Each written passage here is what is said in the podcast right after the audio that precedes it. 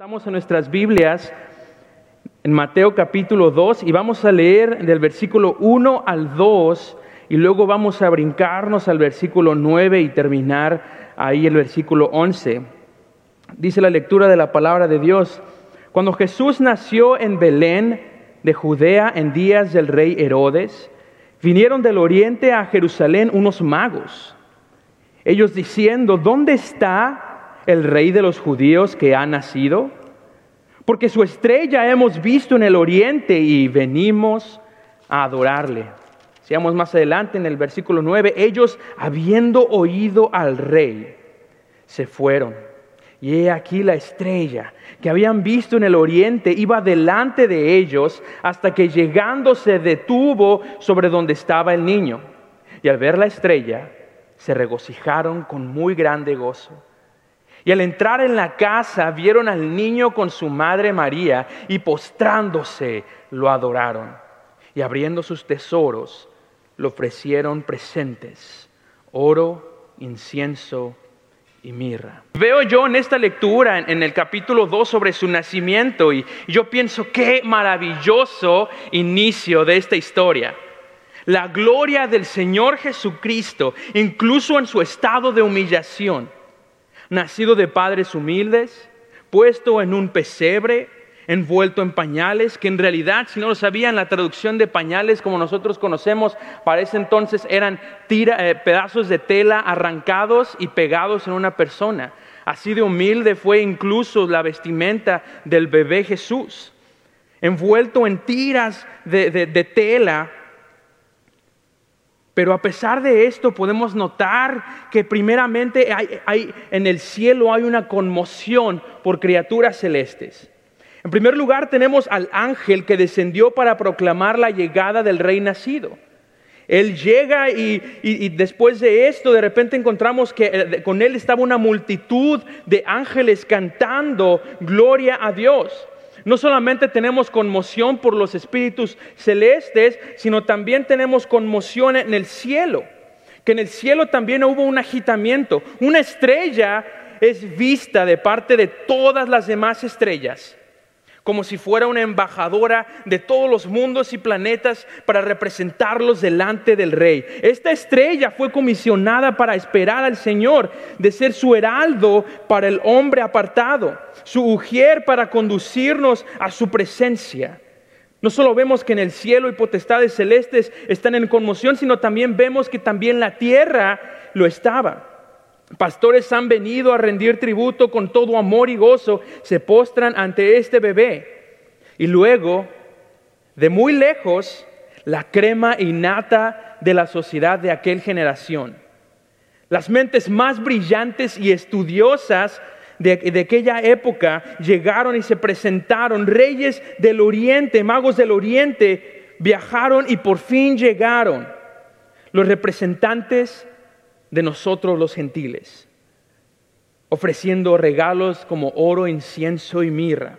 Hombres sabios, líderes de su pueblo, postrándose delante de, delante de él, rindiendo homenaje al Hijo de Dios. Hermanos, esta historia nos dice, donde sea que Cristo está, Él es honrado. Como sea que sea la situación, la circunstancia de Él, siempre Él es honrado, siempre Él recibe la gloria. Como dice en primera de Pedro 2.7, para vosotros pues, los que creéis, Él es precioso. En el día de pobreza, cuando la causa de Dios está siendo vituperada, cuando a Cristo se le niega el lugar que merece en nuestra sociedad y es desechado junto a todo lo despreciado, Él sigue siendo precioso. Cristo aunque era un niño, él seguía siendo el rey de reyes, puesto entre las bestias, pero aún distinguido por su estrella. Esta noche yo quiero compartir con ustedes un mensaje llamado En búsqueda de una estrella. Todos buscamos algo. Todos tenemos un motivo que nos hace levantarnos todas las mañanas, ya sea un ascenso en el trabajo o ya sea nuestra pareja, ya sea alguna pasión que tengamos. El punto es que todos estamos en búsqueda de esa felicidad que las cosas proveen. El día de hoy yo quisiera tomar el, ejemplo de la búsqueda de una estrella para desafiar a nuestros corazones, no solo a ir en búsqueda de ella, sino para constantemente permanecer en ella y hasta finalmente llegar a nuestro destino. Y esta noche yo quiero desafiarnos. Si los reyes magos, como le llamamos, los hombres más sabios de esa época, viajaron desde muy lejos a ver a Jesús y le adoraron, ¿no deberíamos nosotros hacer lo mismo? Queremos ser sabios. Mi deseo y oración para esta noche es que todos rindamos homenaje y tributo a aquel por quien nosotros cantamos, venir y adoremos. Que todos aquellos que le adoramos ya, volvamos a adorarle con más reverencia aún y un amor más intenso. Y Dios quiera que si hay alguien esta noche que se encuentra alejado espiritualmente, al igual que los reyes magos estaban alejados localmente, que esta persona venga hoy y diga, ¿dónde está el rey de los judíos? Pues vengo a adorarle.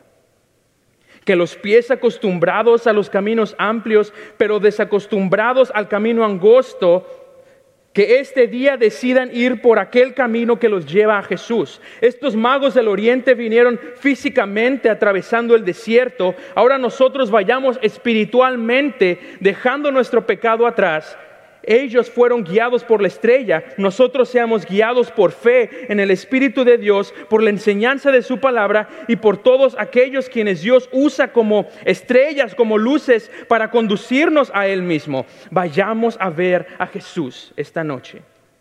Para estos magos del Oriente fue una gran bendición el ver al bebé Jesús. Cuanto más nosotros que podemos tener la bendición de ver a Jesús siendo exaltado en lo alto, sentado a la diestra del Padre, donde no necesita una estrella que alumbre por Él, sino que su misma gloria ilumina todo lo que toca.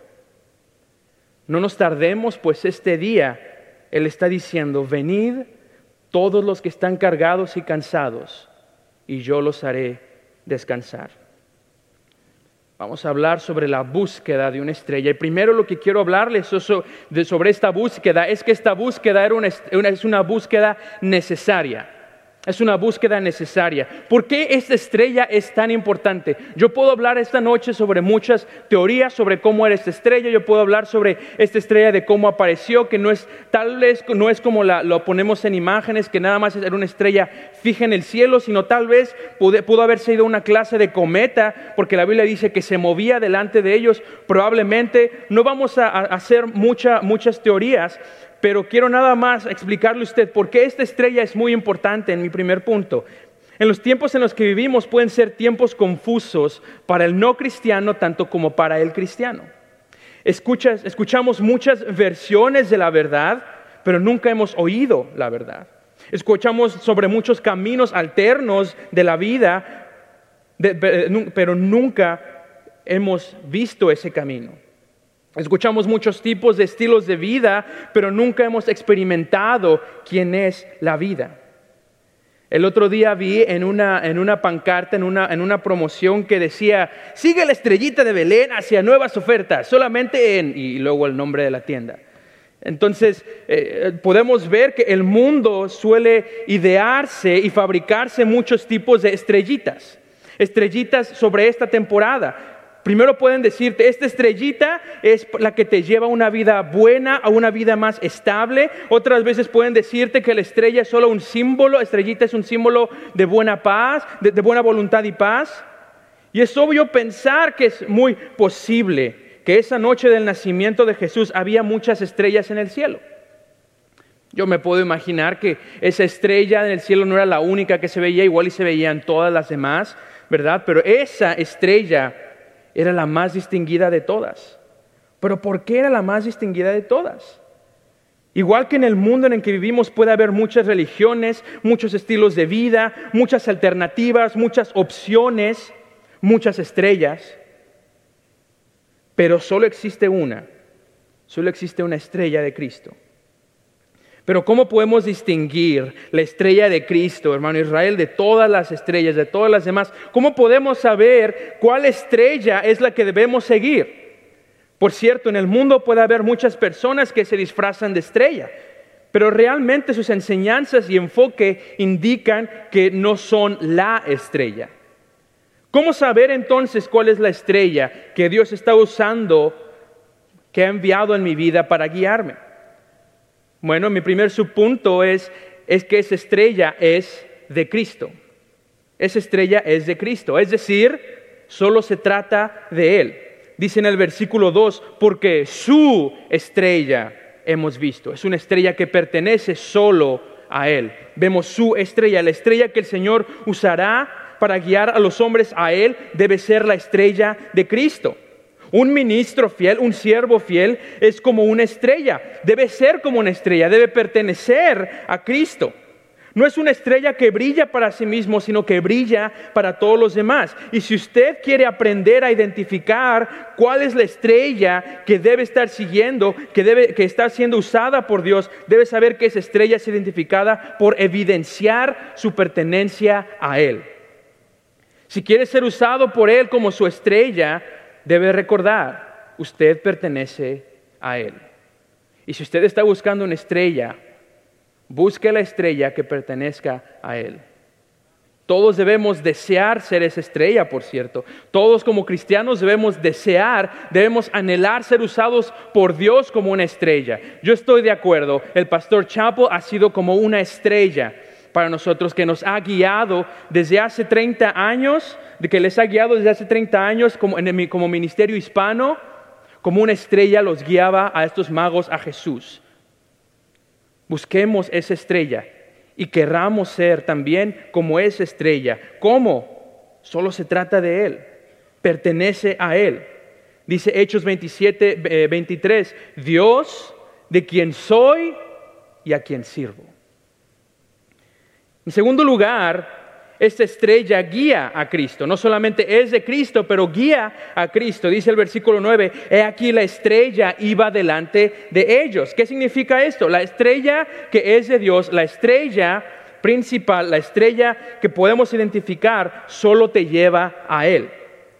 Otra forma de identificar esa estrella de Dios es que esa estrella siempre te va a guiar a Cristo, yendo delante de ti. La estrella que guía a Cristo debe ser siempre una estrella yendo hacia Cristo. Por cierto, déjeme decirlo una vez más. La estrella que guía a Cristo debe ser siempre una estrella yendo hacia Cristo. ¿Quién alguna vez se ha topado con una persona que a veces le decimos es una persona falsa? Es una persona que no hace lo que predica o es una persona que no da el ejemplo de quién debería ser. ¿Alguien se ha encontrado alguna persona así alguna vez en su vida? Es triste. Es triste cuando conoces una persona que no hace lo que predica, como si te vendiera un producto y él mismo no lo, no lo consumiera. Igual que varios sacerdotes de Jerusalén pudieron ver la estrella, como podemos ver cuando dice el versículo 4, y convocados todos los principales sacerdotes y los escribas del pueblo les preguntó, ¿dónde había de nacer el Cristo? Herodes preguntándole a los sacerdotes, ellos le dijeron, en Belén de Judea. Es increíble. Ellos sabían lo que estaba pasando. Ellos sabían que la estrella iba a dirigir a dónde estaba ese rey. Ellos lo sabían, pero ¿cuál era la cosa? Ellos no hicieron nada, ellos no fueron a adorarle. Los sacerdotes, los mismos sacerdotes de, de Jerusalén, vieron, sabían lo que significaba, pero no hicieron nada al respecto. Mejor hicieron estos gentiles y estos pastores que ellos. ¿Cómo podemos identificar una estrella enviada y usada por Dios entre todas las demás? La estrella que guía a Cristo es siempre una estrella yendo hacia Cristo. Una de las grandes, una de las cosas, a lo largo de, mi tiempo aquí, ¿verdad? En, en la iglesia bautista de Lancaster, he recibido muchos, muchos consejos, ¿verdad? He recibido consejos como ah, no seas tonto, ¿verdad? He recibido consejos que han cambiado mi vida, como esos. He recibido consejos como si quieres ser un pastor, actúa como un pastor. He recibido varios consejos en mi vida sobre esto. Pero una de las cosas que me ha dicho el pastor Collins es no delegues más de lo que debes, guía con el ejemplo. Realmente eso es algo que para mí para mí me ha ayudado mucho. A veces tiendo a, sobredelegar cosas que me son asignadas a mí.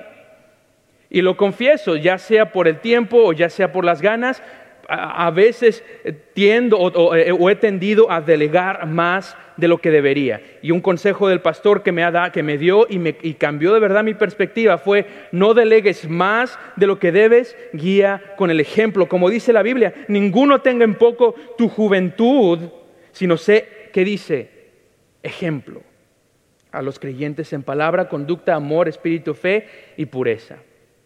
Siendo un ejemplo. La estrella que guía a Cristo es siempre una estrella yendo hacia Cristo. ¿Cómo otra vez, cómo podemos identificar entonces que la estrella que seguimos es la buena estrella? Bueno, en primer lugar, esa estrella es de Cristo. En segundo lugar, esa estrella guía a Cristo. En tercer lugar, esa estrella permanece en Cristo. Como dice en el versículo 9, la estrella se detuvo donde estaba el niño. La estrella se detuvo. Existen muchas estrellitas en el cielo teológico actual. Personas que guían a gente a Cristo, o eso dicen, pero luego los llevan a otras regiones lejanas. En esa época había maestros así, le, daban leyes que Moisés había dicho, más algo extra. Se le llama su ley escrita, la ley escrita. Estos eran llamados fariseos. Hoy en día no tenemos una buena, ah, ah, no tenemos una buena opinión sobre estas personas. Decimos fariseo cuando nos referimos a una persona falsa. Decimos fariseo cuando nos referimos a una persona, como he mencionado, que no hace lo que predica y que además te quiere forzar un tipo de cosa que realmente tú dices, pero eso, ¿eso qué? Yo me acuerdo que cuando yo estaba en Argentina conocí a este rabino, a este judío, y él me dijo muchas cosas muy interesantes que voy a mencionar más adelante, pero una de las primeras cosas que él me dijo fue, sabes Israel, la desobediencia a Dios es tanto cuando no haces lo que te pide como cuando haces más de lo que te pidió. No sé si, no sé si me doy a entender. Él decía, como los fariseos. Los fariseos tenían la ley de Moisés, los fariseos tenían todo lo que tenían que hacer en la ley que él ya había escrito para ellos, pero en tiempos de Jesús nos encontramos que tenían, y hoy en día, en la actualidad, nos encontramos que tienen la ley de Moisés, más además una ley escrita una ley que fue pasada de generación tras generación tras generación y es por eso, ¿verdad? Que a veces vemos que hacen, que, hacen cosas que nosotros decimos, pero no me acuerdo que eso dice en la Biblia. Bueno, porque no lo dice. Fue la tradición. Fueron tradiciones que fueron aumentándose en generación en generación. Y este rabino dice, ¿y sabes qué Israel? Eso es igual que desobedecer. El querer hacer más cuando no te lo piden es igual a desobediencia. Pero uno dice, pero yo quiero hacer más, pero yo quiero hacer esto, pero ¿es lo que Dios te pidió? No. La estrella de Cristo permanece en Cristo. Llega donde está Él y ahí se queda. Llega donde Él dice que vayas y ahí está. No hay nada más. Dice uh, Gálatas 6:14, pero lejos esté de mí gloriarme, sino de la cruz de nuestro Señor Jesucristo la desobediencia es hacer lo que Dios te pide, lo intentes, más de lo que Dios te pide, lo intentes para bien o para mal. ¿Quién ha escuchado esta frase de los abuelitos que dicen, el infierno está pavimentado con buenas intenciones? ¿Alguien ha escuchado esa frase? Yo la he escuchado bastantes veces. Pero el motivo de todo esto es la gloria propia. Lejos esté de mí gloriarme, sino en la cruz de nuestro Señor Jesucristo. Esta estrella es identificada porque pertenece a Cristo, te guía hacia Él y te deja donde está Él. De todas las estrellas que había en el cielo, los magos del oriente escogieron la mejor y la correcta. Y por esas únicas tres cualidades que tenía esta, y si usted quiere ser usado por Dios como el uso de esa estrella para guiar gente a Cristo, usted debe tener en cuenta estas tres cualidades que acabamos de mencionar. Permanezca en Cristo, guíe a Cristo y deje que Cristo haga el resto. Como ganadores de almas, ese debe ser nuestro enfoque. Llegar con la persona, guiarlo a Cristo, porque es todo sobre Él. Llevarlos hacia Él guiarlos hasta donde está Él, puede ser llevarlos a la iglesia, ¿verdad? Puede ser llevarlos a un, a un, grupo de conexión, puede ser eh, motivarlos a ganar almas con usted, pero después dejar que Jesús haga el resto. Eso es lo que hace la estrella, eso es lo que hace lo que hizo la estrella. Y esa es la razón porque la búsqueda de la estrella es una búsqueda necesaria por la importancia que tiene la misma, que sin importar cuántas haya o cuántas haya habido en el cielo, solo hay una que es la estrella de Jesús. Tenemos que, fue una búsqueda necesaria. Pero en segundo lugar, fue una búsqueda anticipada. Una búsqueda anticipada. Antes de, meterme a este punto, yo quiero hablarles quiénes eran estos hombres del oriente. ¿Cuál era su motivo? ¿Cómo es que ellos sabían lo que iba a pasar? ¿Cómo es que ellos siendo gentiles conocían las estrellas? ¿Cómo, cómo es eso posible? Todos, por cierto, hemos escuchado la tradición todos, todo mundo, todos nosotros aquí hemos visto las, las ilustraciones de, del nacimiento, ¿verdad? Con, con, los tres reyes magos y los pastorcitos y las ovejas y Mechol, Gaspar y, y, y, y Baltasar o Baltasar. Y, ahí estaban todos ellos, ¿verdad? Y tenemos todo eso incrustado en nuestras mentes. Cada vez que dicen Reyes Magos nos imaginamos tal, eh, uno, uno, morenito, otro güerito y otro morenito y todos en un camello o lo que sea. Esa es la imagen que nosotros tenemos de todos ellos. Pero permíteme explicarle brevemente un poco más a detalle de quiénes eran estos famosos Reyes Magos.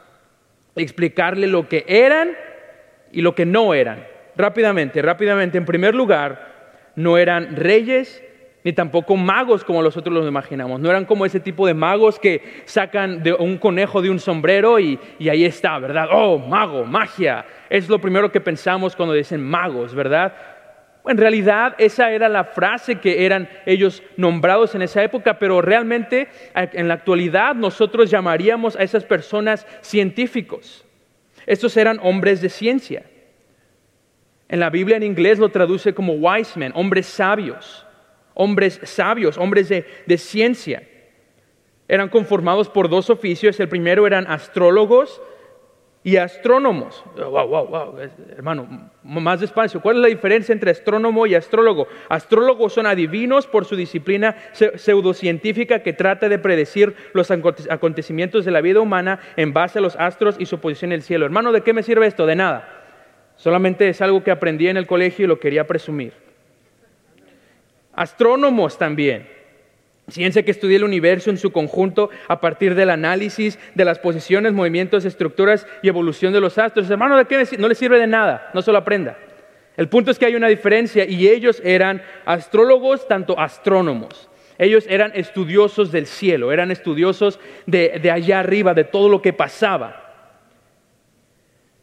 En segundo lugar, ellos no eran simples hombres. Este grupo de personas eran un grupo respetado de personas y reconocidos a donde sea que fuesen.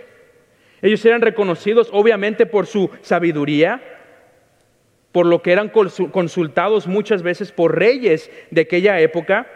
Ellos tenían el poder para definir y coronar reyes. Si había dos eh, herederos a un trono, si había el hijo y el primo y los dos eran herederos a un trono en un reino, tenían que consultar a quienes, a los magos. Tenían que ir y llamar a los hombres sabios y ellos iban de donde sea que fueran y eran consultados y ellos y, los herederos consultaban con ellos y decían quién va a ser el rey y con la mano en el bolsillo los magos podían decir sabes qué me cae bien este este quiero que sea el rey. Y así por nomás. Ellos tenían ese poder. Ellos también tenían la autoridad para quitar y poner reyes, porque eran sabios, la gente los veneraba. Podemos entender por qué Herodes, su corazón fue turbado cuando estos hombres llegaron y dijeron, ¿dónde está el rey de los judíos? Y Herodes dice, ¿what? Dice, ¿qué? ¿Hay otro rey? ¿Por qué? Porque estos hombres tenían la autoridad para quitarlos, ellos querían. Estaba asustado. Dice la Biblia que su corazón se turbó con todo Jerusalén. Ellos tenían esa autoridad. Otra cosa es que ellos no eran tres. Como bien se sabe por historiadores, este grupo de sabios eran tan poderosos que nunca salían sin una clase de escolta de soldados entrenados. Cuando salían en grupo, donde sea que estuvieran, su escolta iba con ellos. La Biblia nos menciona de manera, nos menciona a ellos de manera plural. ¿Se imaginan? Con uno solo ellos tenían, yo creo, toda una legión del ejército. Ahora imagínense tres, imagínense cinco de ellos. Yo me puedo imaginar a, Jerusalén siendo turbado por esa razón. Yo me puedo imaginar que Jerusalén probablemente se asustó porque dijeron que hace tanto, tanto vato entrando a Jerusalén, que hace tantas personas entrando aquí, nos van a conquistar, nos van a matar, ¿qué van a hacer? Estaban asustados. Los reyes magos no nada más eran tres, podemos entender. Entendemos que pueden haber sido mucho más junto con su escolta personal. Otra cosa que, aprendemos de ellos es que no llegaron ellos eh, a, ver a, un bebé. La ilustración popular marca que ellos llegan al establo y está el bebé acostado, pero en realidad la Biblia dice, y al entrar a la casa vieron al niño. Dice, vieron al niño. No dice, vieron al bebé como otros pasajes bien lo dicen. La Biblia especifica, vieron al niño. Vieron al niño, no dice en el establo, dice en la casa. Vieron al niño con su madre María.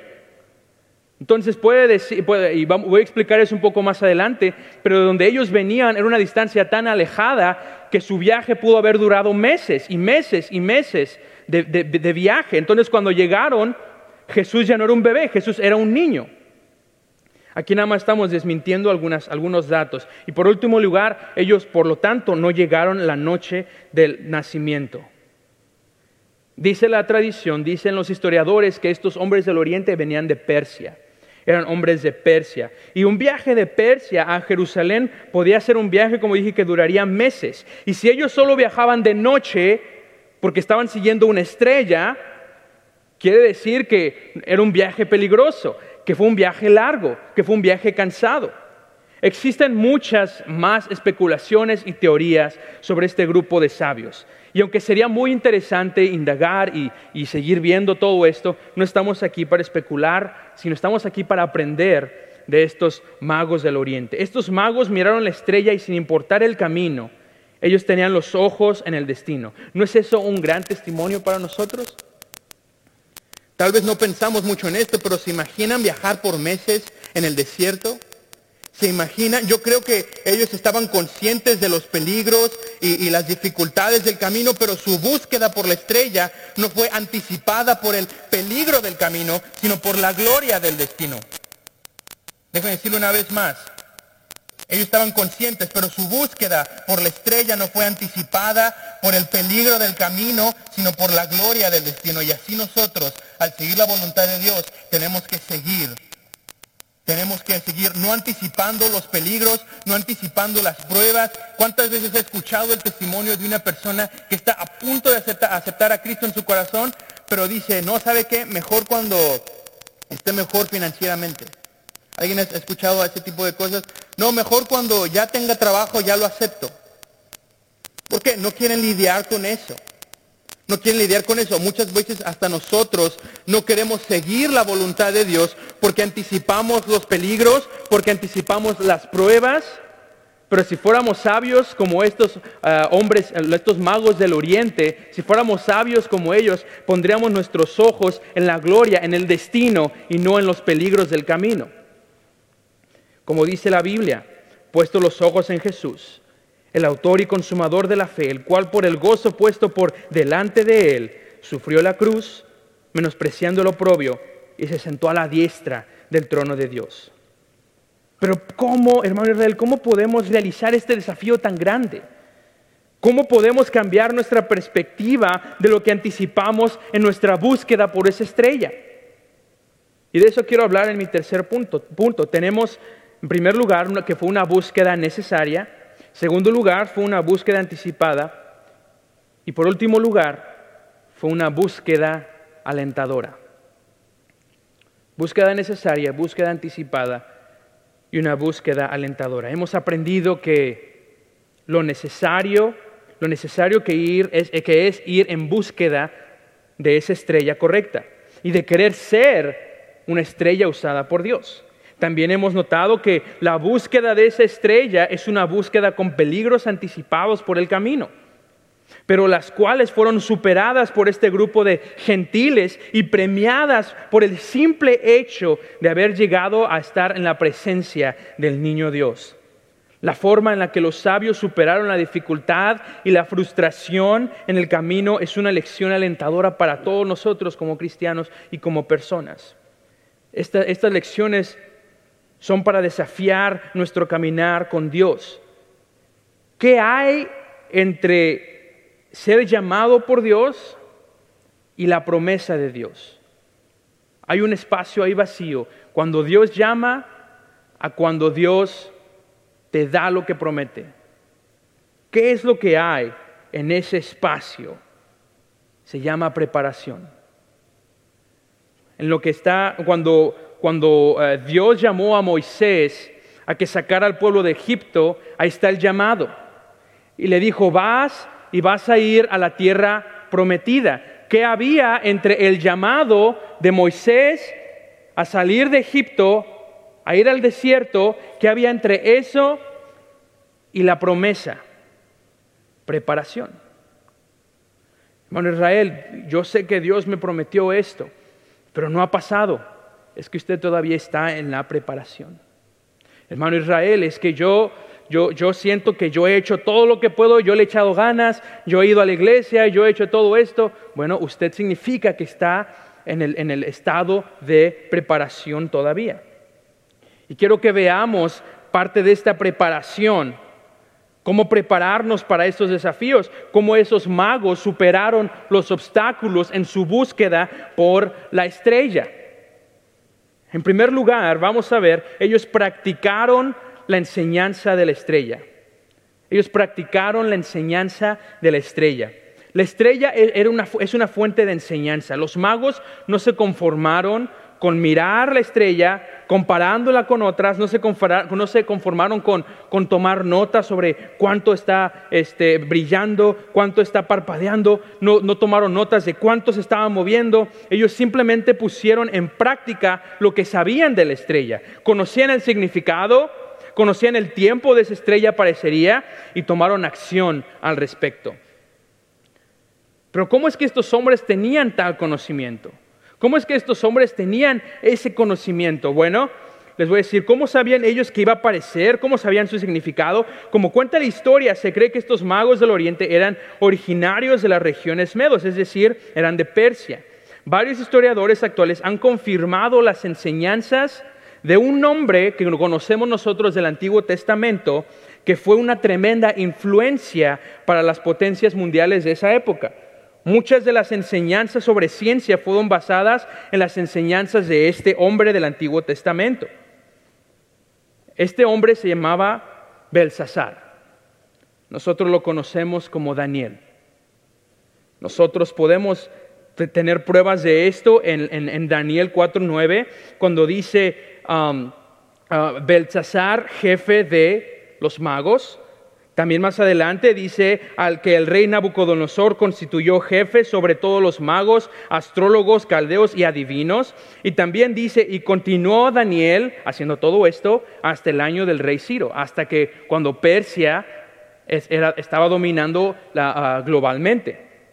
Este es un dato interesante, pero el punto es que estos hombres habían basado sus creencias es posiblemente en las enseñanzas de Daniel. Y, ahí tenemos prueba de esto, de que Daniel fue una gran influencia por muchos, muchos años sobre todo lo que los persas creen. Actualmente han encontrado archivos que, um, comprueban esta teoría.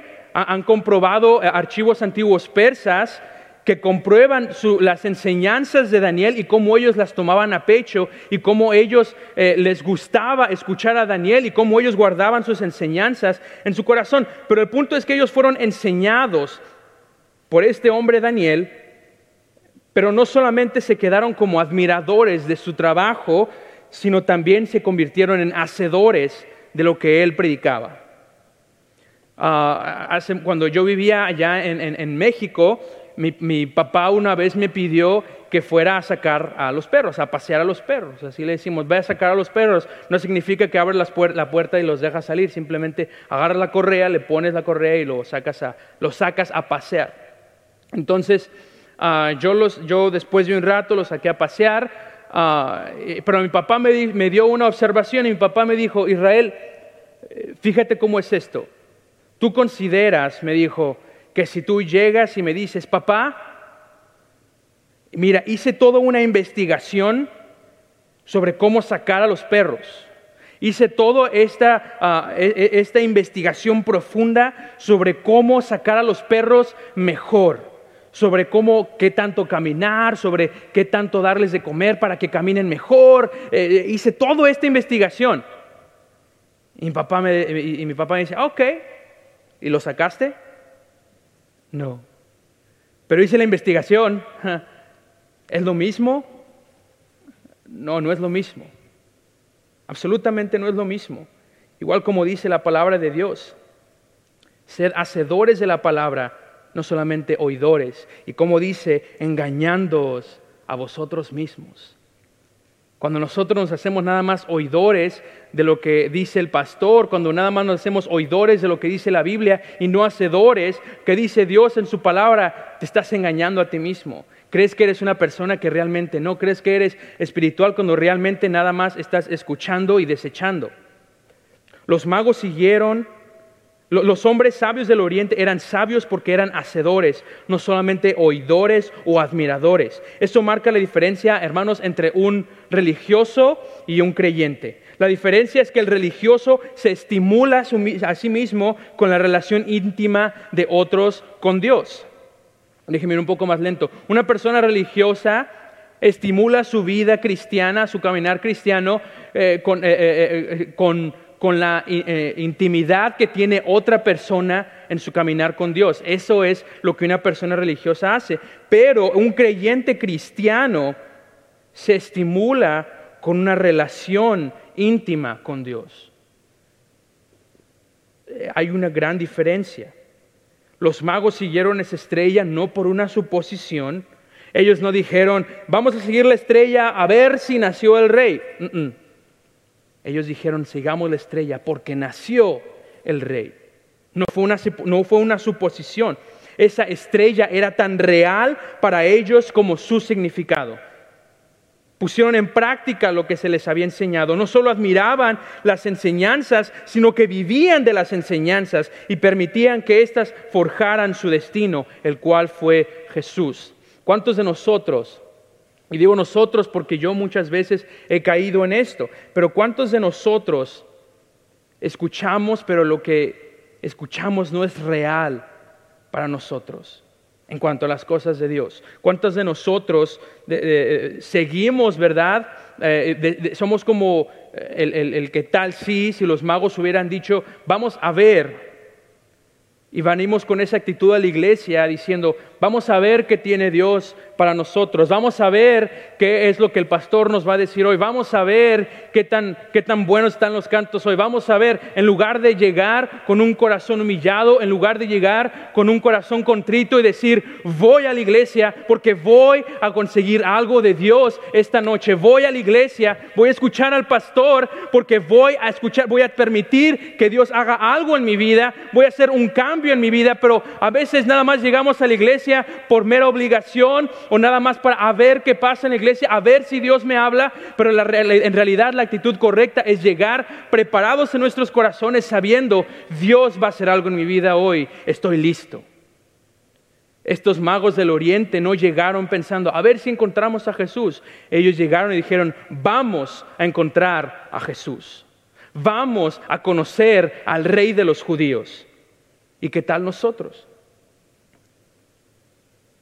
Ellos pusieron en práctica lo que les había sido enseñado. En segundo lugar, perseveraron ellos en su búsqueda de la estrella. Como mencioné, el viaje había sido extremadamente largo, pero cuando llegaron a Jerusalén otras pruebas los abordaron. Puede ser que la gente en ese momento les haya dicho, ¿el rey de los judíos? Ah, tú hablas de, Herodes, ¿verdad? Tú hablas de, Herodes. Sí, sí, sí, él está allá en, Jerusalén ahí. Date la vuelta y lo vas a ver. Nada más y va a salir y te va a hablar. Ahí, ese es el rey de los judíos. Tal vez ellos pudieran estar perplejos o tal vez decepcionados cuando llegaron y, lo único que recibieron fue un cuestionamiento del rey Herodes y diciéndoles, hablándoles secretamente, diciéndoles, a ver tú, sí, a ver, dime, dime dónde es y yo también y voy a ir y lo voy a adorar. Vamos a ver qué pasa.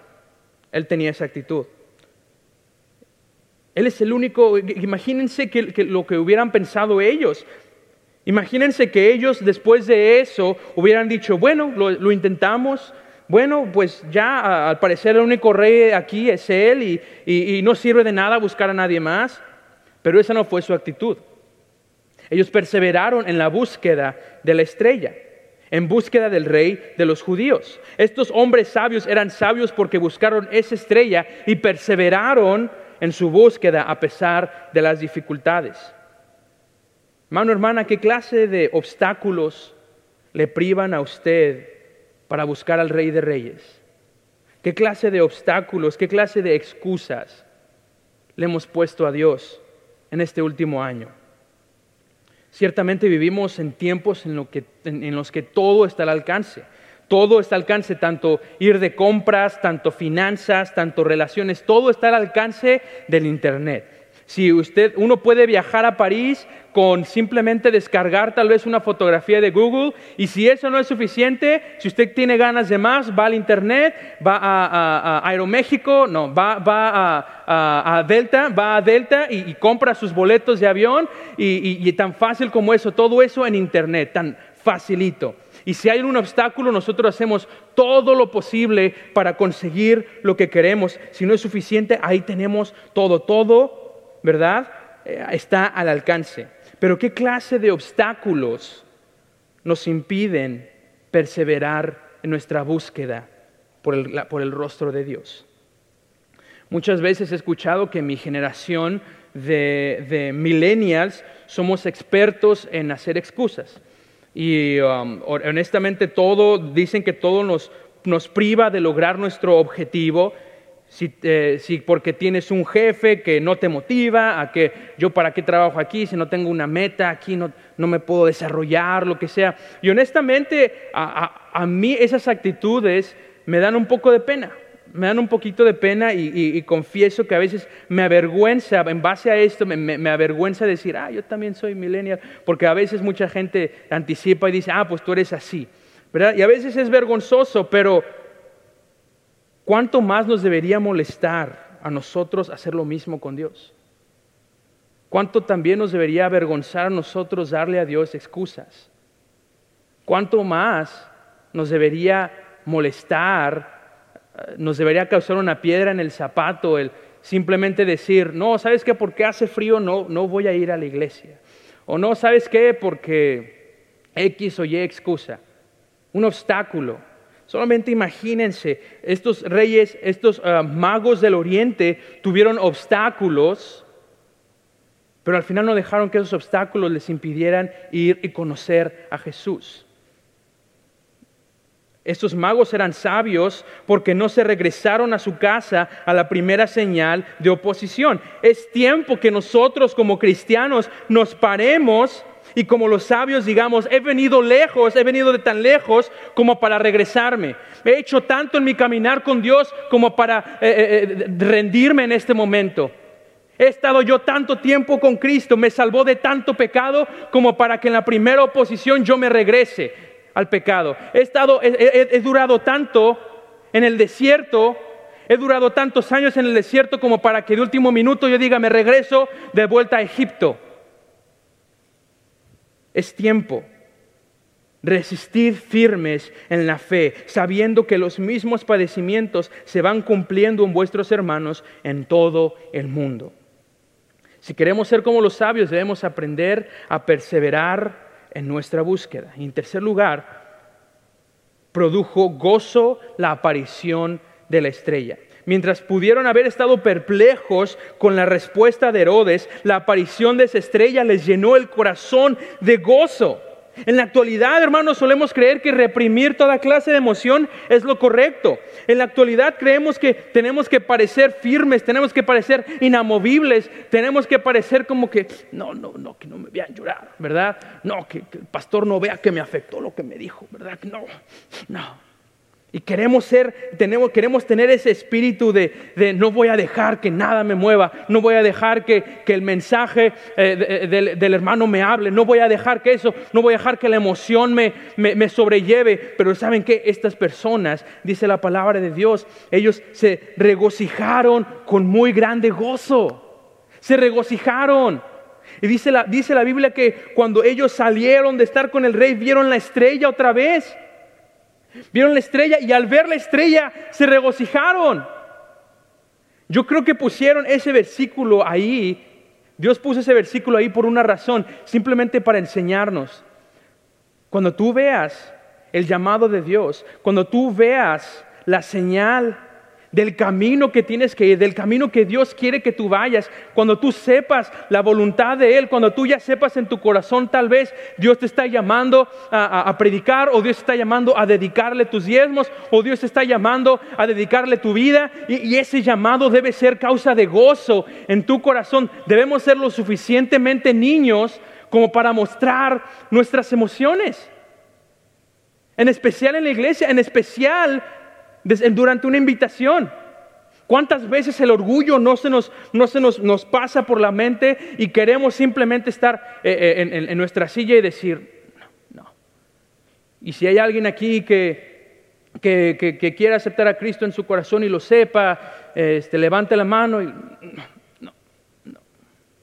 y sabes en tu corazón que hay algo que habló, que algo te estuvo, que te estuvo carcomiendo, ya sea tu conciencia o en tu corazón, y preferiste estar eh, eh, en esa posición de no, no. La Biblia dice que los, que los magos se regocijaron al ver nuevamente esa estrella, al ver nuevamente hacia dónde tenían que ir.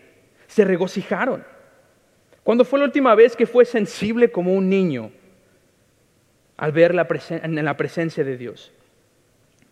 ¿Cuándo fue la última vez que se gozó por estar en su presencia y fue lo suficientemente niño para expresarlo? Que nuestra respuesta al dolor o culpa, porque pasa muchas veces que eh, eh, eh, eso es causa de tal vez tengamos dolor en nuestro corazón por las pruebas o hay un pecado en nuestro corazón que nos impida realmente llegar y alcanzar este lugar en el altar y decir, Señor, yo quiero estar bien contigo y decir, Señor, yo, yo ya no quiero ningún pecado en mi vida y tal vez eso es lo que a veces nos impide a sentir esa emoción, pero déjeme decirle que nuestra respuesta al dolor o culpa del pecado siempre sean como las palabras de el rey David cuando dijo del Señor, devuélveme el gozo de mi salvación. Devuélveme ese gozo. Si a alguno, ¿verdad?, le falta ese gozo, si a alguno le falta tener esa sensibilidad ante las cosas de Dios, pídaselas. Señor, yo quiero tener hambre por ti. Señor, yo quiero emocionarme al escuchar tu palabra. Otra de las cosas, ¿verdad? Una de las tradiciones que me, que me contaba mi, mi, amigo judío, es decir, una de las tradiciones cuando tú vas a la sinagoga en la mañana, cuando tú estás dirigiéndote y estás caminando al servicio, es tradición caminar más rápido de cuando te estás yendo. Es su tradición. Es el gozo que ellos muestran por escuchar las escrituras. Es el gozo, es el gozo que ellos demuestran exteriormente para enseñarle a los demás. E, estoy feliz de estar aquí en la iglesia. Y ellos dicen, y, si usted lo nota, si alguna vez lo ve, ellos caminan rápido para llegar al servicio. Ellos caminan rápido y cuando es hora de terminar, ellos están nada más caminando lentamente de regreso a sus hogares. Están mostrando tristeza porque ya terminó, ya se van a su casa, otra semana más sin escuchar las escrituras. Pero nosotros no tenemos eso, nosotros tenemos las escrituras aquí, nosotros tenemos esto al alcance de nuestros hogares. Es tan sencillo también para abrir una aplicación en su celular como para abrir la palabra de Dios en sus casas y regocijarse de la enseñanza de lo que dice la misma, regocijarse de lo que está escrito ahí. Pero a veces preferimos eh, eh, estar dormidos eh, espiritualmente y y no sentir esa emoción por las cosas de Dios. Pero los sabios fueron sabios porque expresaron esa emoción. Ellos se regocijaron con grande gozo, dice la Biblia. Número cuatro, ellos no solamente pusieron en práctica lo que se les había enseñado, no solamente eh, perseveraron en su búsqueda de la estrella, no solamente produjo gozo la aparición de la estrella, pero sino también ellos procedieron a entrar. Dice, y al entrar a la casa, para ellos no fue suficiente llegar a donde estaba la estrella, ellos querían entrar. Para ellos no fue suficiente ver y decir, bueno, allá llegamos, está, está bonito, está bonito el lugar, qué buen paseo nos dimos, pues vámonos ya de regreso. Para ellos no fue suficiente, ellos quisieron entrar. Ellos entraron. Ellos eran sabios porque no porque, porque no se quedaron afuera a ver al niño, sino que entraron en su presencia. Ellos no, ellos se bajaron de su caballo, se acercaron a ese humilde lugar donde se encontraba él. Ya no ven la estrella, ya no la necesitan, porque ven la luz en el rostro de ese niño, porque allí estaba el rey de los judíos. Ahora la luz verdadera brillaba en el rostro de él y miraron a Dios encarnado. Qué sabios seríamos nosotros si nuestro deseo fuera no descansar en el liderazgo de una persona, sino que deseemos ver a Cristo en nuestra propia cuenta. Qué sabios seríamos. La estrella a este punto ya cumplió su propósito. Ahora debemos nosotros entrar en la presencia santa de Cristo por nuestra propia cuenta. Y ahí, último lugar, y termino. Dice, y al entrar en la casa vieron al niño con su madre María. Si está ahí, por favor, léalo, léalo conmigo. Dice, y postrándose, lo adoraron y postrándose lo adoraron. Y abriendo sus tesoros le ofrecieron presentes, oro, incienso y mirra. No había duda. No, no era una curiosidad gratificada, no fue un sentimiento de, ah, tenía curiosidad a ver si sí es cierto iban a ser. No fue una curiosidad gratificada, sino una devoción ejercida. No, no fue, vamos a ver si era cierto lo que decía Daniel, sino había un deseo propio de adorar al rey. Como último dato sobre los, sobre los, sobre los magos del, Oriente, en la, en, la, en la, tradición persa e, era acostumbrado que cada vez que, que uh, un, un, rey de Persia conquistaba una nueva tierra, era, uh, era tradición que las personas que habían sido conquistadas mostraran su devoción a su nuevo rey trayendo regalos. Los regalos que normalmente se traían sabía eran oro, incienso y mirra. ¿No es eso increíble? Estos magos no solamente estaban mostrando su devoción, pero estaban aceptando, estaban eh, eh, expresando que este niño es el rey de todo el universo, es el rey de todo el mundo. Eso era lo que ellos estaban expresando. Ellos dieron esos regalos como símbolo de que este rey sobrepasa a todos los reyes de la tierra. Este rey es al que servimos, este rey es el que adoramos, este rey es el que nosotros venimos y de tan lejos hemos viajado para verlo, para ver su rostro. Ese es el rey. Ellos coronaron a Cristo en sus vidas como el único rey. ¿Qué me dice esto? El pecado ya no es mi rey. Una vez que Cristo está en mi corazón, una vez que yo he visto su rostro en la salvación, una vez que yo he aceptado y he confesado mi pecado con Él, una vez que yo he sido nacido de nuevo, una vez que eso ha pasado, el pecado ya no me asedia, el pecado ya no es mi líder, el pecado ya no es mi rey. Por lo tanto, le ofrezco mi vida, me ofrezco, le ofrezco a Él lo que Él se merece en mi vida, que es coronarle como mi nuevo rey coronarle a Él como mi nuevo rey de todo, de mi vida, de mi pensar, de mi actuar, de todo. Eso es lo que ellos hicieron. En un momento vamos a, yo quiero dar la invitación y quiero que por un momento no dependa usted de una estrella o un guía para adorar a Dios. No, en, en ese momento de invitación es mejor no tener un guía que le ayude a adorar a Dios en su corazón, sino que propiamente usted decida acercarse a Él, que decida entrar a su presencia Como esos magos del oriente no se conformaron con simplemente llegar a donde Dios les llamó y ya, sino que ellos quisieron entrar, quisieron todo de Él. Yo no me conformo con simplemente saber de Jesús, sino conocer a Jesús. No conformarnos, nuevamente repito, no conformarnos con saber de Jesús, sino conocer al Rey de Reyes y Señor de Señores. Que ese sea nuestro deseo, que, nuestros que, que sea nuestro deseo el acercarse a Él, verlo con nuestros propios ojos, hacerlo el Rey de nuestras vidas. En ese punto la estrella ya cumplió su propósito.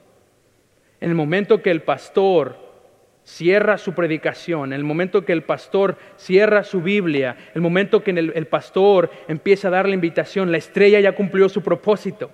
La estrella ya fue, ya, ya fue usada. Es tiempo de tomar acción. Aplicar lo que hemos sido enseñados, perseverar en nuestra búsqueda hacia Él, permanecer en Él, gozarnos de su presencia, entrar todo adentro y adorarle.